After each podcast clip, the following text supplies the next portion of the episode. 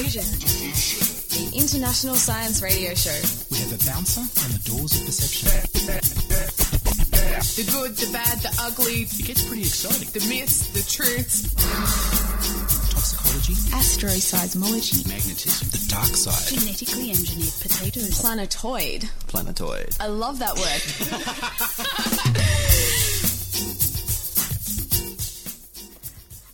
That's right, it's time for another episode of Diffusion. Sit back and relax as we pack your brain full of the most interesting science we could find. This week we'll be investigating all the uses of beer with Kashina Allen, and also how to beat that inevitable beer belly with Matt Clark, plus everything you never wanted to know about facial hair with Marc West. But before we can get to any of that, Ian Wolfe has all the latest science news.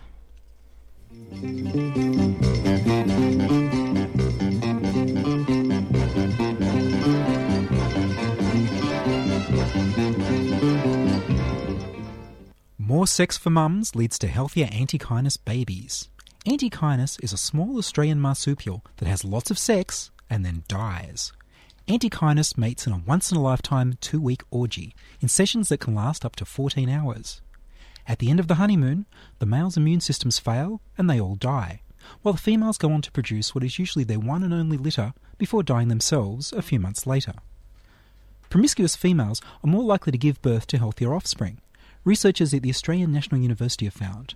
The team based at the School of Botany and Zoology, which styles itself as BOZO, believe they've shown that mating with multiple males results in sperm competition. Antechinuses just don't have the time to select mates that other mammals have. This means that males which with the strongest or most aggressive sperm are more likely to father better quality offspring. The selection happens in the womb. They brought antechinuses into captivity for the mating seasons in two successive years.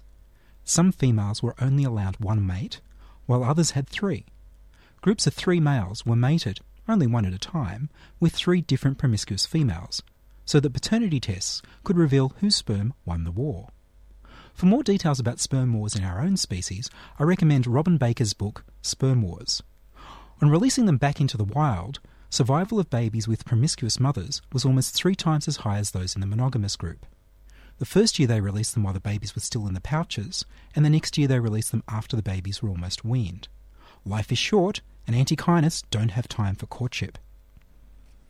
Cockroaches are repelled by catnip.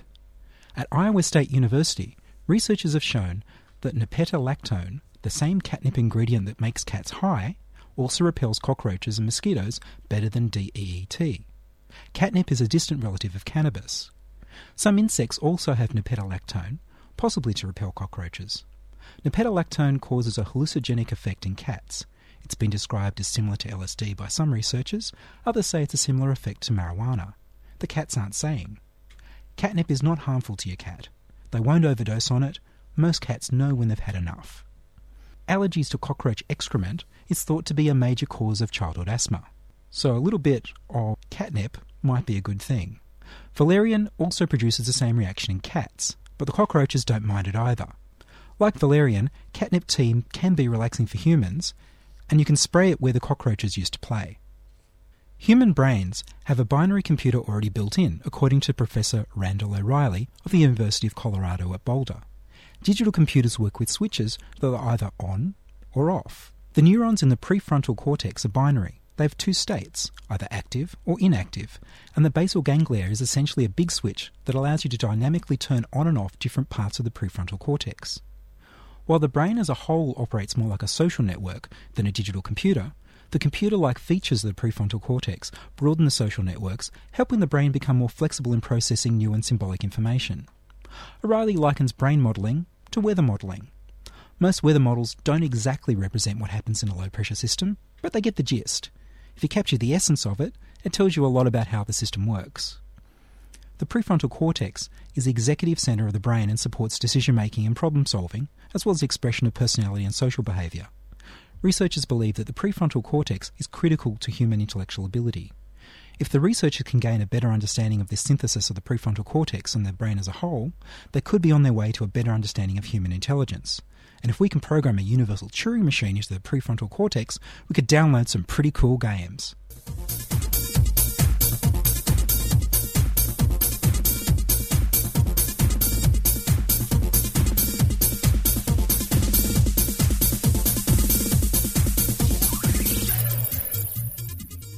How good is beer?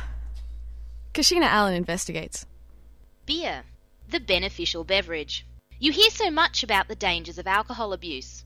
Drink driving, binge drinking, alcoholism, and teenage inebriation are sources of much misery and many health warnings. But on the flip side, a glass of red wine a day can help prevent heart disease. But what about the humble pint of beer? Beer has been popular for at least five or six thousand years. Prayers, recipes, and descriptions have shown it was integral in the inebriation of people from ancient civilizations, including the Sumerians, Egyptians, Chinese, Babylonians, Romans, and Greeks. Some historians go so far as to suggest that the craving for beer created civilization itself. Hunter gatherer societies began to farm crops and to build towns in response to the need to stay in one place long enough to permit fermentation and brewing. Fortifications and armies were formed to protect the essential grain crops. Whether beer provided the impetus for civilization or not, it was certainly a crucial source of nutrients in early societies. Early European communities existed primarily on a diet of beer and barley soup, with beer being the more nutritious. Beer has changed substantially over the centuries. Originally it was formed by fermenting bread, and would have barely had a fizz, let alone the frothy head we know today. Hops were also a late addition, and thus early beers lacked the bitter flavour of current Western beer. While for most people beer is no longer a major source of nutrition, beer today still contains a wide range of essential compounds, including proteins, antioxidants, and B vitamins. With such a powerhouse of ingredients, it has a potential to be good for you. But is it? As usual, the answer lies in the quantities in which it is consumed. While 10 beers may seem like a great idea on a Friday night, generally Saturday's hangover reminds us that moderation is a sensible course. In large quantities, beer, like any other alcoholic beverage, can cause nausea, headaches, and in the long term, liver disease, brain deterioration, and cancers including mouth, esophageal, liver, lung, and colon cancer. But in moderation, then, how beneficial is beer? First, let's define moderation. Moderation is equivalent to, or less than, one standard drink a day for women and two for men. In terms of nutrition, beer is high in B vitamins. Vitamins important in mood regulation, the promotion of healthy tissue growth, the boosting of the immune system, and in preventing anemia. It is also high in phytoestrogens, plant similes of the hormone estrogen. These phytoestrogens are the ingredients which supposedly make soy products beneficial.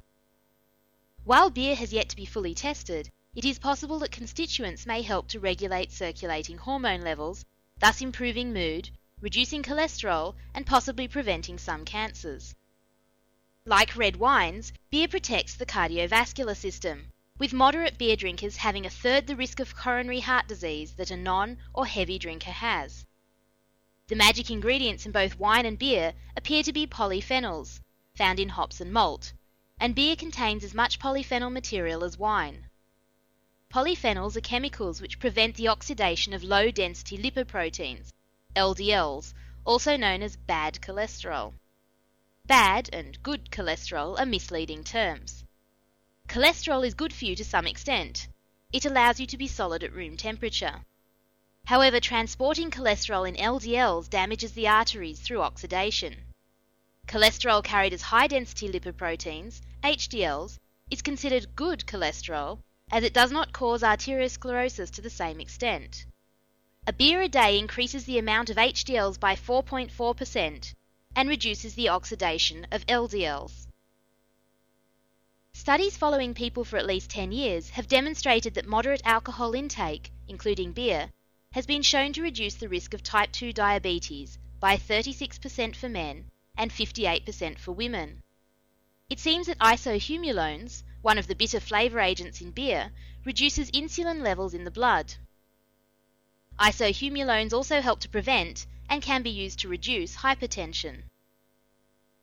Beer can also act as an antiviral. It inhibits the replication and thus the spread of numerous viruses, including the HIV virus. Beer can protect against radiation damage from sources such as X rays, with numerous studies providing evidence that animals given beer extracts have better survival rates after high dosage radiation exposure. In human blood, beer components demonstrated increased protection of lymphocytes, the white blood cells involved in the immune system, against radiation damage, at least in a test tube. Some of the benefits are due to cancer prevention compounds. Beer constituents have been shown to reduce free radical levels in the blood and to prevent some DNA damage associated with early tumours. In animals, this has been shown to reduce the risk of colon cancer. For the more elderly, beer seems especially beneficial. It has been shown to counter osteoporosis, the weakening of bones associated with bone mass loss. Regular moderate drinkers displayed lower bone mass loss than their peers over a period of time. Beer also slows dementia onset. For people 55 years and above, moderate alcohol, including beer drinkers, exhibited better cognitive function than their teetotal or inebriated peers. On the downside, however, beer does give you the munchies. But studies have revealed no correlation between beer consumption and body mass index, BMI. In other words, the beer gut is an urban myth. Obviously, like any alcohol, it's not beneficial during pregnancy, as it can cause physical and behavioural problems in the child. The only other negative thing appears to be that regular consumption increases the amount of bleeding after operations. But overall, beer does seem to be a bit of a wonder drug, so long as you lay off the stubbies a couple of weeks before the hospital visit, or if you're expecting. So perhaps it really is as Benjamin Franklin once said Beer is proof that God loves us and wants us to be happy. That was Kashina Allen, our drunk diffusion reporter in New York, exploring the science of beer. Working at the office so we and can't wait to jump to your feet, feeling alright. You're searching for that sweet and spice, so go and grab some more chili, a more wine, a less patience, a more time. You're gonna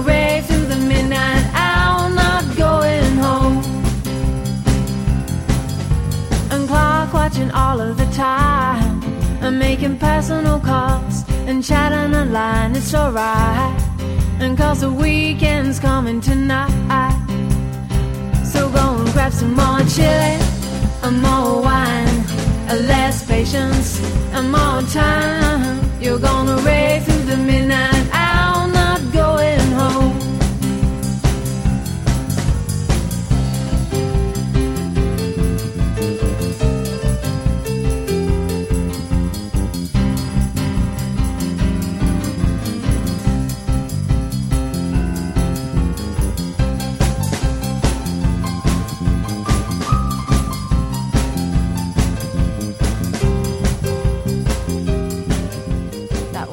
Chilean Wine by Red Shell Wine.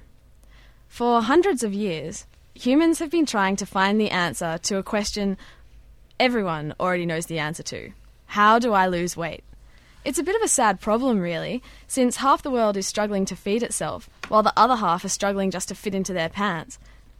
A lot of people are willing to blame it on the fast food industry instead of pointing the finger at themselves, while others are simply looking for a quick and easy solution. Chewing the fat with us on this weighty issue are Marc West, Matt Clark, and Ian Wolfe. Yeah, sadly, Jackie, there is no easy answer when it comes to losing weight. You might hear about some new pill or wonder cure that will slice through that unsightly belly like a hot knife through butter. Not that I'm saying that you have an unsightly belly, Jackie. Oh. But there is one guaranteed way of losing weight, and everyone knows it. Basically, you eat less and exercise more. No. It's pretty obvious. Apparently, that's the way we do it. Is But it promised? it is promised. If you eat less and exercise more, you will lose weight, guaranteed. But what if you get the urge to get moving and lose those love handles? What's the best way to get results fast? Well, that's the catch.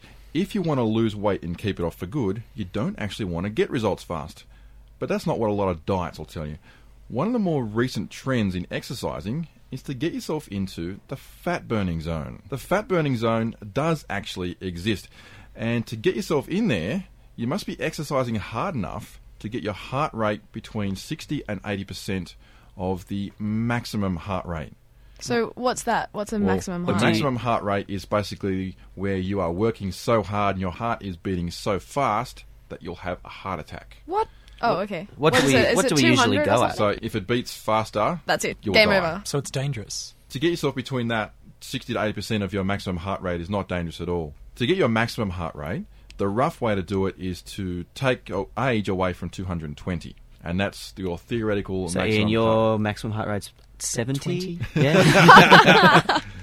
But if you don't want anyone knowing what your age is, the other way to do it is you can exercise up until the point where you're just out of breath, where you can just sort of carry on a conversation with someone. That is approximately when you're in the fat burning zone. Hmm. Now, there's a number of zones, like exercise zones, the fat burning zone, there's the aerobic zone and the anaerobic zone. Now, the thing that's, that people talk about the fat burning zone is because it actually does burn fat okay. As you're exercising, your body needs energy. There's numerous places it can get it from. When you're exercising at this intensity, your body believes that it's not that urgent that it supply the energy, so it's going to get it from its fat deposits in your body. And so it burns the fat instead of other places. Now, the other places it can get it from are places like the sugars that are in your body as well. Carbohydrates. Yeah. That's Is there right. a danger of getting it from the proteins? That's where you're just about to die, basically. okay. But what about what about if you take the typical like Hollywood diet of not eating and exercising at the maximum that you can? Are there any sugars to burn?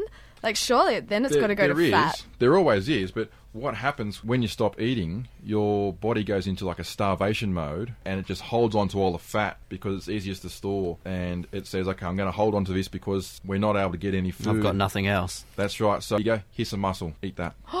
Really? And so what you'll actually do is you go on this really nasty seesaw where people will go on this crash diet where they won't eat or all they eat is pumpkin soup or whatever for two months.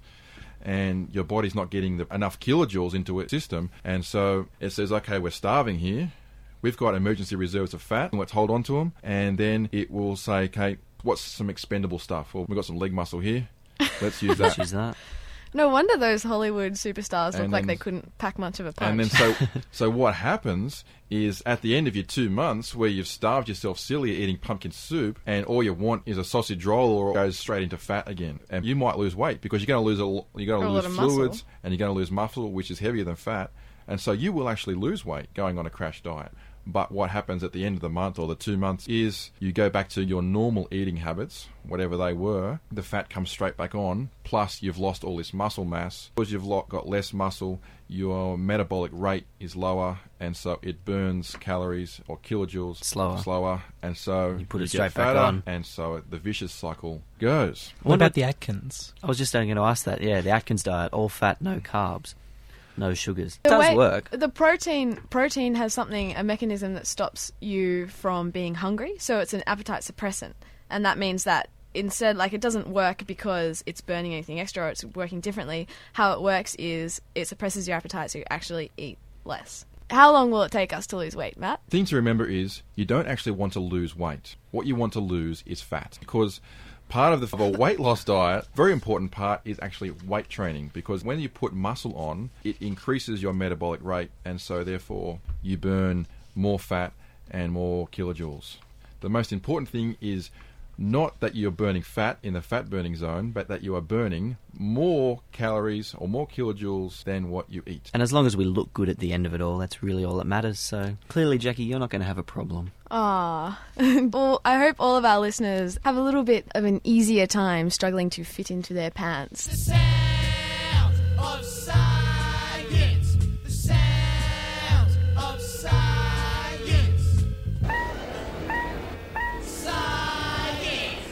Two days ago, was it two days ago? Maybe yesterday, Marc stopped Seven days, shaving. Marc, our baby faced presenter who's in the studio today, has turned rather introspective after this and decided to bring us all of the joys of hair now that he's got a little bit of a stubble going on. Marc? Well, I'm not just stopping shaving for my own personal gain. This month we're celebrating Movember. That is for good cause. That's men's health, depression, prostate cancer, testicular cancer research. I'm growing a mustache or a mo for Movember. What do you think, Jackie? Is it working out so far? Was it just a moustache or are you going to go for the whole beard? Or have you not washed your face this morning? Had some coke before I came here. You got Well- a magnet in there with some iron filings. Well, I'm pretty much going to just see what grows because, as Jackie said, my face is a little bit baby faced. I'm not going to have very much hair on my cheeks, so we're going to see what happens pretty much. But it's for a good cause. So I thought maybe we could talk a little bit about facial hair and human body hair.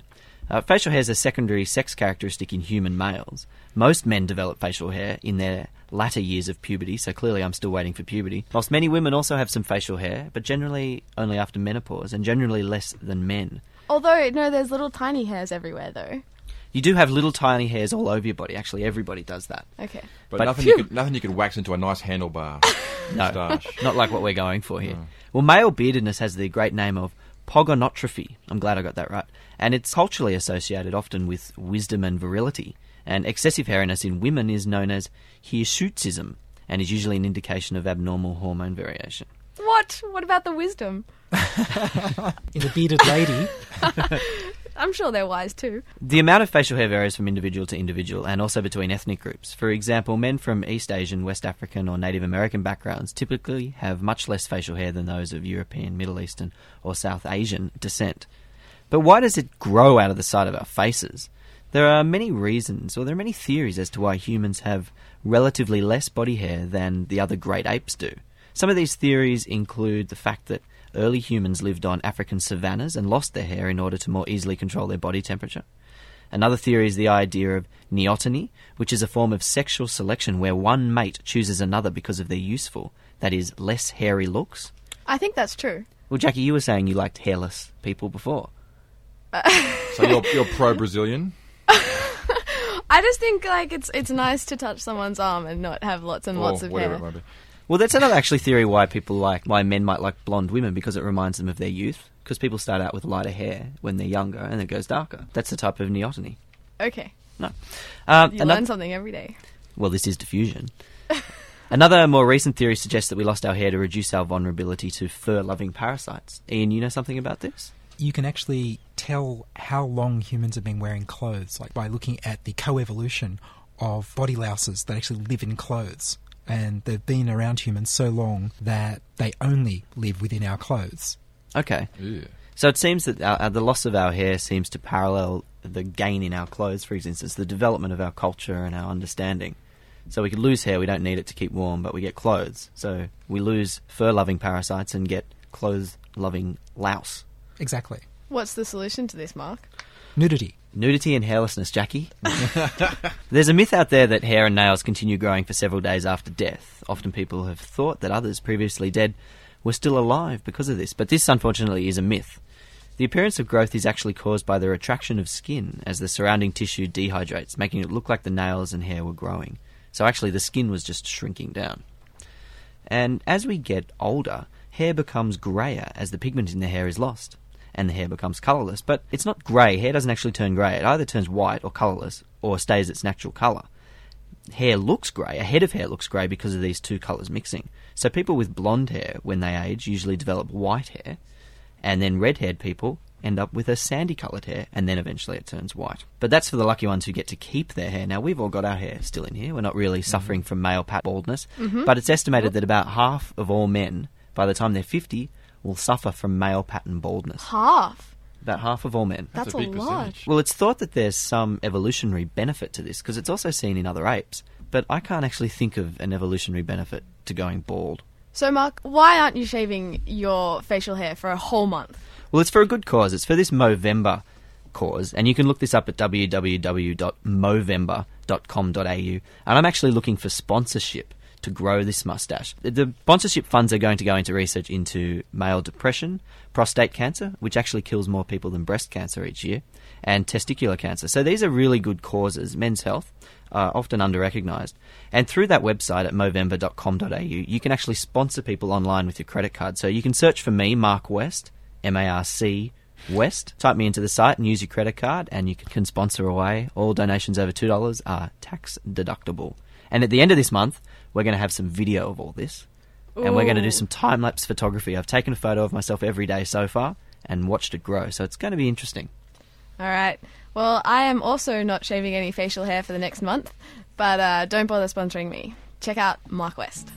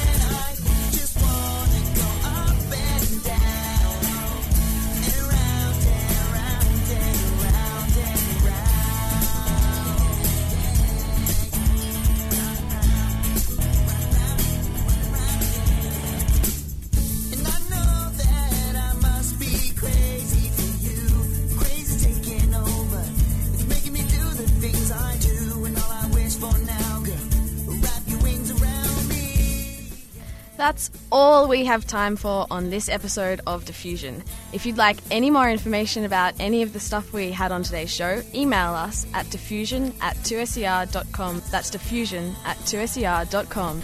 This week, you are listening to the fabulous voices of Kashina Allen, Ian Wolfe, Marc West, and Matt Clark.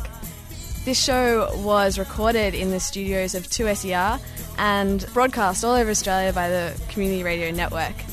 You can also get our podcast through iTunes. Today's show was produced by Matt Clark. I'm Jackie Hayes. Tune in next week.